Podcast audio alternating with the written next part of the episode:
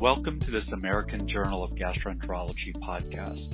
I'm Brian Lacy, professor of medicine at the Mayo Clinic Jacksonville and co-editor in chief of the American Journal of Gastroenterology, along with Brennan Spiegel, my co-editor in chief from Cedars-Sinai in Los Angeles. I am delighted to be speaking today with Dr. Patrick Kamath from the Division of Gastroenterology and Hepatology, Mayo Clinic, Rochester.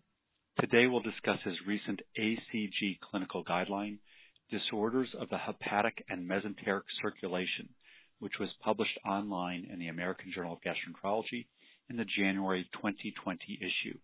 Patrick, welcome. What I want to start off by saying is, wow, this is an amazing article, and it was clearly a labor of love and a large amount of work. Tell us what led to the production of this guideline. Why now? Thank you so much, Brian, for inviting me to discuss this guidance document. First of all, it was a team effort, and I really had a lot of help from the co-authors.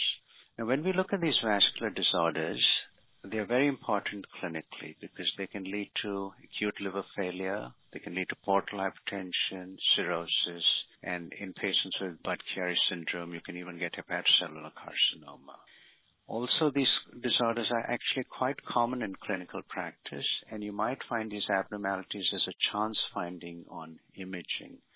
So we thought it's really very important for clinicians, and that's hepatologists, gastroenterologists, and probably even the general practitioner to get some expert guidance in managing these patients.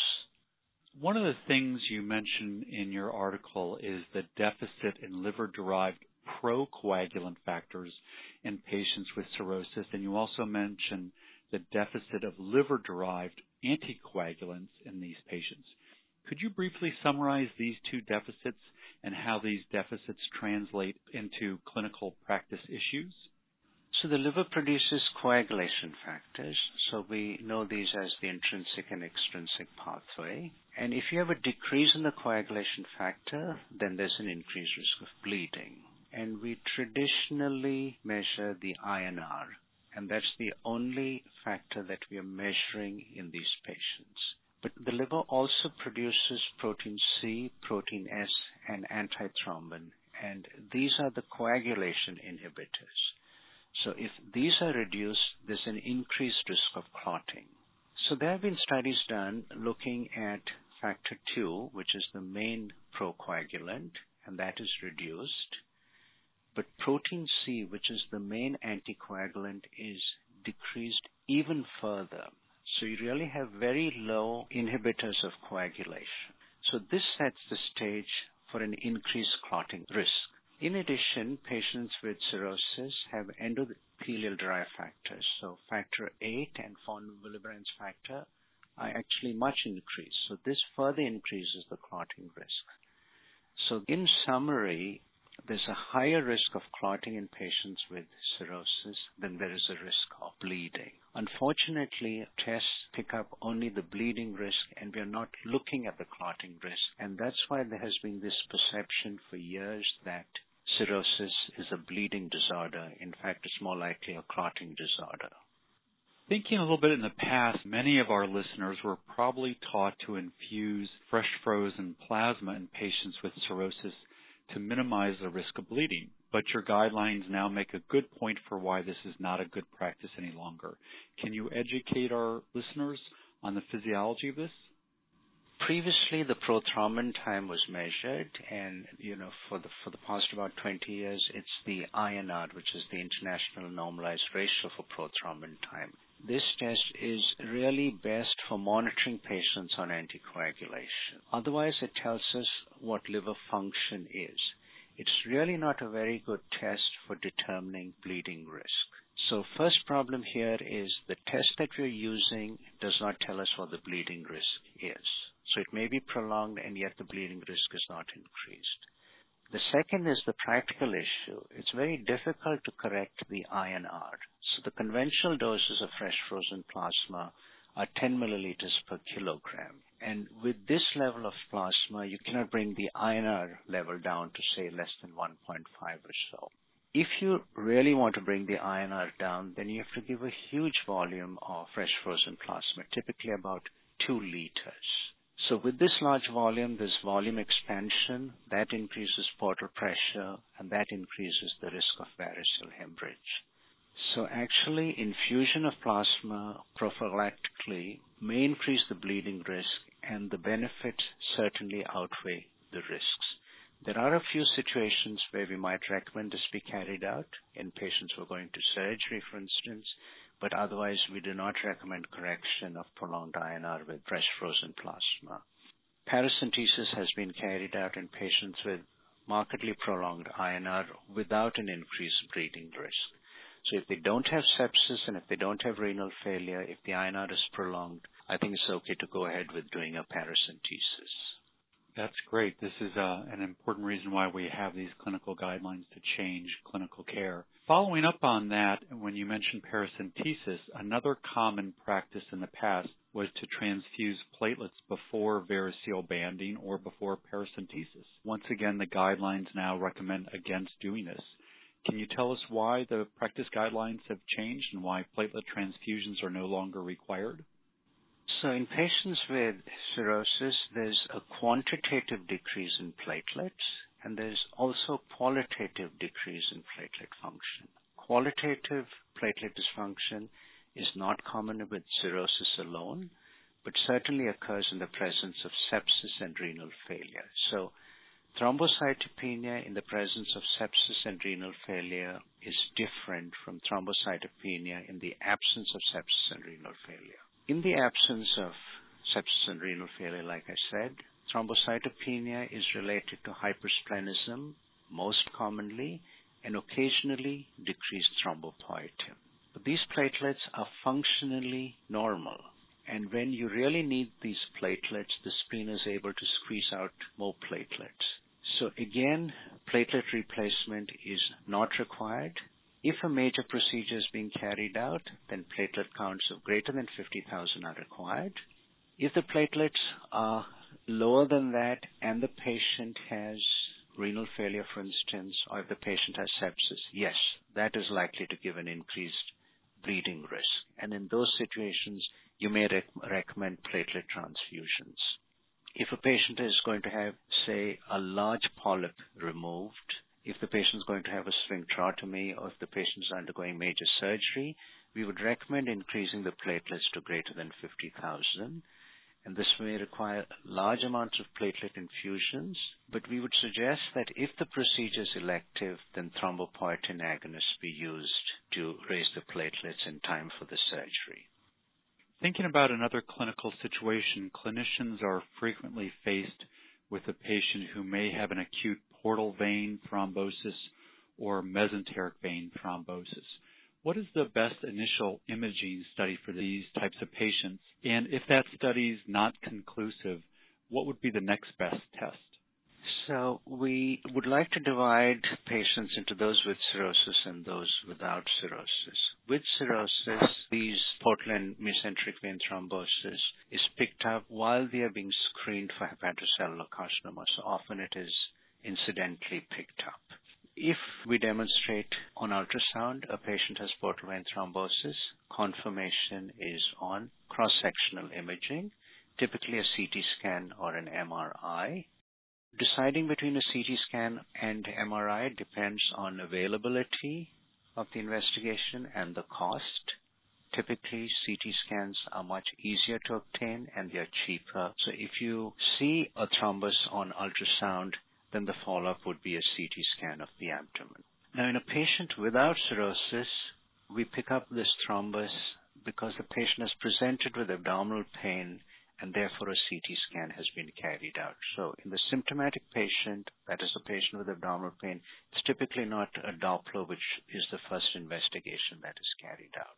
So in general, ultrasound picks up a portal vein thrombosis, get a cross-sectional image done, usually a CT scan. If you think the patient might have portal vein thrombosis, start with an ultrasound examination. If the ultrasound examination demonstrates a thrombus, confirm it on a CT scan because you're also looking for tumor thrombus there.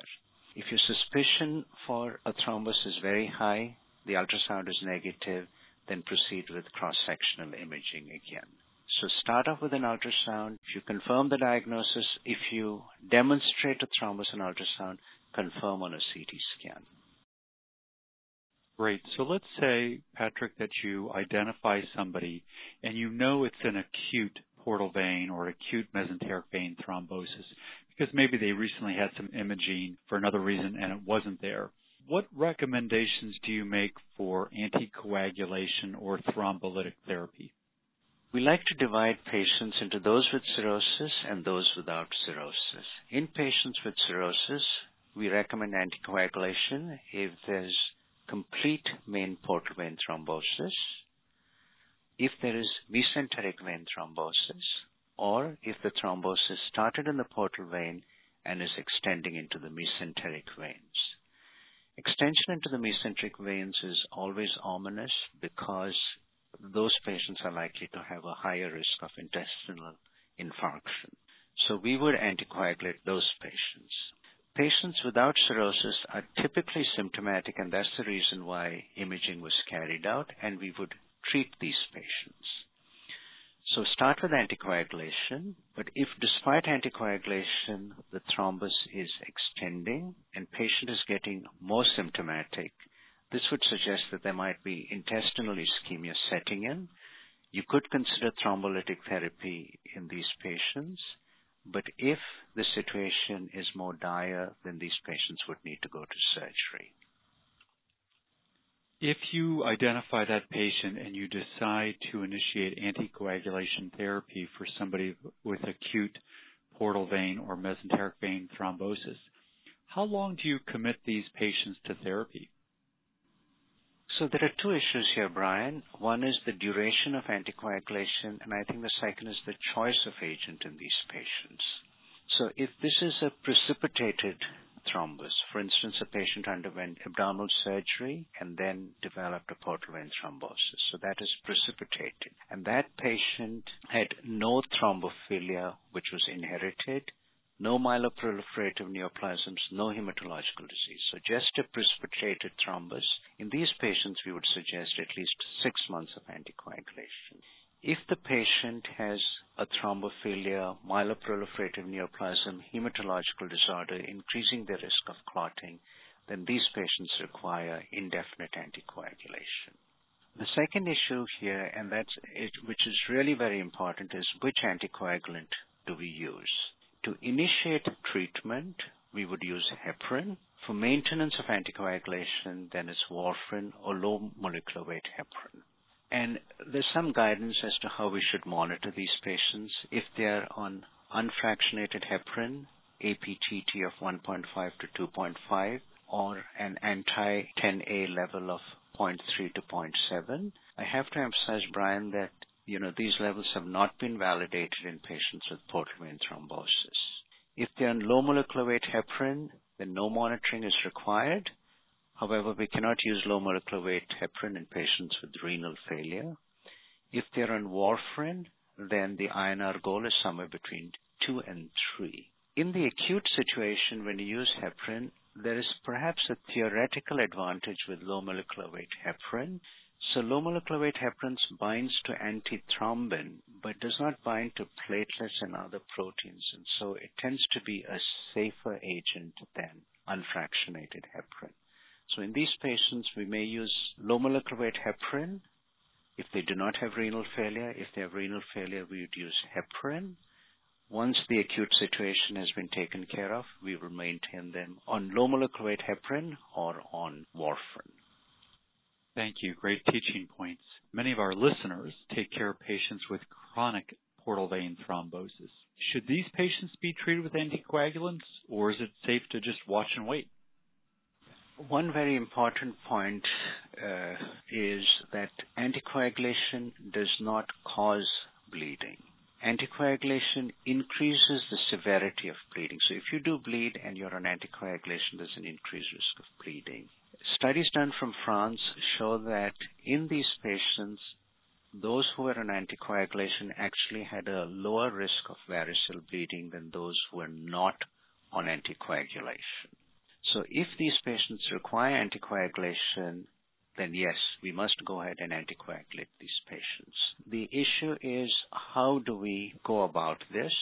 If a patient has had chronic portal vein thrombosis and an associated thrombophilia or a previous history of intestinal ischemia, these patients require anticoagulation. If they've got chronic portal vein thrombosis, no thrombophilia, no previous history of ischemia, they do not require anticoagulation. In them, we should be concerned about varicose screening and treatment. In similar fashion to the prior question, if you have a patient with chronic portal vein thrombosis, um, how long would you keep that patient on therapy? So, Brian, again, we'd like to separate out patients with cirrhosis and those without cirrhosis. If you recall, I'd said that hepatic dysfunction increases the risk of clotting.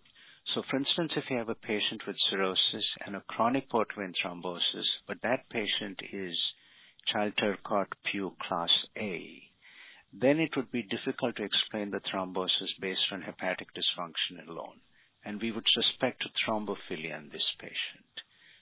If the investigation shows that the patient has thrombophilia, then this patient requires long-term anticoagulation. If the patient is a candidate for liver transplantation, then there is some benefit in anticoagulation, and we would continue anticoagulation till the time of liver transplantation. If it's a child Pugh class B or C, then we recommend endoscopy for varices. We would not anticoagulate this patient. If you look at the patient without cirrhosis, then we'll go over the history and find out whether they've had a previous history of intestinal ischemia or not. And we would also do a thrombophilia screen in these patients. So no thrombophilia, no previous intestinal ischemia, no need for anticoagulation. If they have a thrombophilia or if they've had a previous history of intestinal ischemia, in those patients we'd initiate anticoagulation. Additionally, in these patients with chronic portal vein thrombosis, we would recommend an endoscopy as surveillance for esophageal varices. If you have large varices, then we require prophylactic treatment against variceal bleeding. If they do not have large varices, then we would repeat the endoscopy in perhaps one to two years' time. That's a wonderful segue to the next patient I was thinking about, that of a patient with chronic portal vein thrombosis. What's the best approach for primary variceal bleeding prophylaxis? Is it the use of a beta blocker, or would you perform variceal band ligation? So, anytime you're considering primary prophylaxis for variceal bleeding, the considerations are costs, convenience, and safety. So, if a patient is not on anticoagulation, either variceal ligation or beta blockers is reasonable but then beta blockers are cheaper.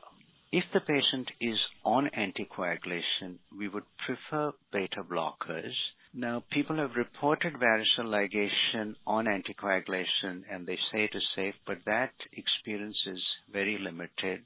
So, in general practice, there is interruption of anticoagulation in this peri-procedural period, and that's not very good when you're treating a patient with venous thrombosis. So if they're on anticoagulation, we prefer not to interrupt the anticoagulation, and these patients should be on beta blockers. Having said that, some of these patients do not tolerate beta blockers or might have contraindications to beta blockers, and in them, of course, we would need to consider variceal ligation, and you may need to consider interrupting anticoagulation around the time of the procedure. One of the very nice things about your guidelines, Patrick, is you focus on some very specific categories. And we started this discussion today with a brief mention of Budd-Chiari syndrome. What about that patient with Budd-Chiari and new onset ascites? What's the best diagnostic test? Is it a Doppler, an ultrasound, or is it a contrast enhanced CT or an MRI? So we suspect hepatic venous outflow tract obstruction in a patient who's got rapid onset of ascites, right upper quadrant discomfort, hepatomegaly, and liver test elevations. You know, acute right-sided cardiac failure or constrictive pericarditis can also give rise to this picture. So the initial test in this patient is an ultrasound examination. If the suspicion was low for Budd-Chiari syndrome and the ultrasound is negative, then we don't need further investigation. However, when we get the ascites to be of rather rapid onset, especially with discomfort, then our suspicion is high. And even if the ultrasound is negative, we would go to cross-sectional imaging, typically a CT scan. Advantage of the CT scan is it can show you the extent of the thrombus, which the ultrasound may not show you as well. It can also show you whether there's a tumor or not. Now, patients with Budd-Chiari develop masses. Some of them are malignant. So, in patients with Budd-Chiari, if we see a nodule, then we would recommend that an MRI be carried out to evaluate the mass. So, Brian, to summarize, if you have suspicion for Budd-Chiari, start with an ultrasound, confirm with a CT scan. If your suspicion is high and the ultrasound is negative, go ahead with the CT scan. If either of the images shows you suspicion of a mass, get an MRI done as we wind down our discussion, I want to present one other kind of specific topic. And sometimes as we evaluate patients with cirrhosis and or ascites, we identify a mesenteric artery aneurysm. What do we do in this situation? Does it matter whether the patients are symptomatic or asymptomatic? Is there a size criterion that should be used to determine an intervention? Yes, Brian. Size and symptoms determine the need for intervention. So we would recommend intervention in all patients with symptomatic aneurysms, and by symptoms we mean abdominal pain in the absence of any other explanation. We'd also recommend intervention if the aneurysm is greater than 2 centimeters in diameter, even if the patient is asymptomatic. And then we would recommend intervention if the aneurysms are growing. So that means if the aneurysm is less than 2 centimeters in diameter, we recommend follow-up imaging in six months' time. And if it's stable, then every year subsequently. And if we see growth, then we would recommend intervention again. Special group of patients is women of childbearing age, especially with splenic artery aneurysms. These have a high risk of rupture. So if the occasional patient with cirrhosis who gets pregnant and has a splenic artery aneurysm, even if less than two centimeters in diameter, we would recommend intervention there. Patrick, this has really been a wonderfully educational conversation. Thank you. Any last thoughts for our listeners? Yes, Brian. You know, directly acting oral anticoagulants are being increasingly used in cardiology, and physicians are tending to use it in patients with portal and mesenteric vein thrombosis. I think these agents are promising. These are the thrombin inhibitors and the factor 10A inhibitors but experience is still limited. So there are advantages with these agents. Traditionally, there's been no monitoring required, and there are no dietary restrictions in these patients. But there are concerns. We are not certain how well these agents are absorbed in the presence of intestinal edema, which you can get with portal vein thrombosis. We've had the occasional patient who the physician has put them on these agents. There's no monitoring. There's that false sense of security that this is working. And when they've come to us, they've got the entire small bowel that has been infarcted and they've got to be on home TPN lifelong. So we want to make sure we avoid such situations. Till we get more experience with these agents, we recommend some monitoring for the action of these agents.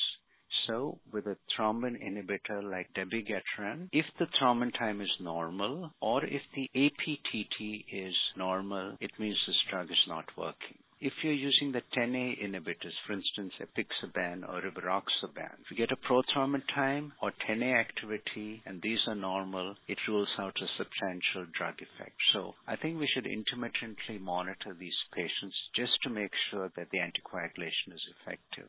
Remember, on warfarin, we are monitoring them so we know whether it's working or not.